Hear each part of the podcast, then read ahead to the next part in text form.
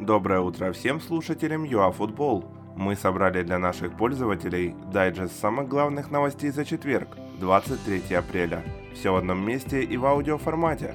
Название Евро-2020 и переговоры Шахтера с бельгийцами. Поехали! УЕФА призывает изучить все возможные варианты, чтобы доиграть сезон в высших дивизионах. В противном случае турниры следует возобновить в таком формате, чтобы делегировать клубы в Еврокубке согласно спортивному принципу.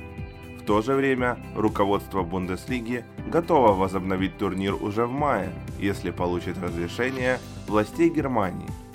Переговоры между Брюги и Шахтером касательно выкупа контракта защитника Эдуарда Соболя близки к завершению. Напомним, украинец выступает за бельгийцев на правах аренды.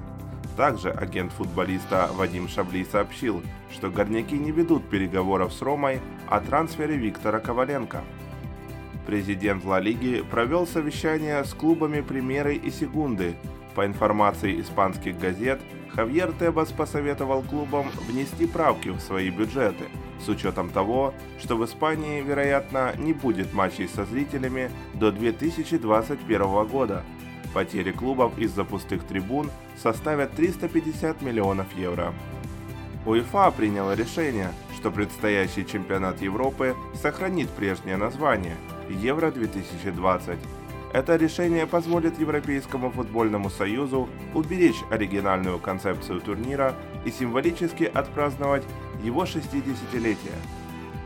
Это были все актуальные новости за четверг, 23 апреля. Оставайтесь дома и в курсе трендов спорта номер один вместе с ЮАФутбол. Берегите себя и своих близких.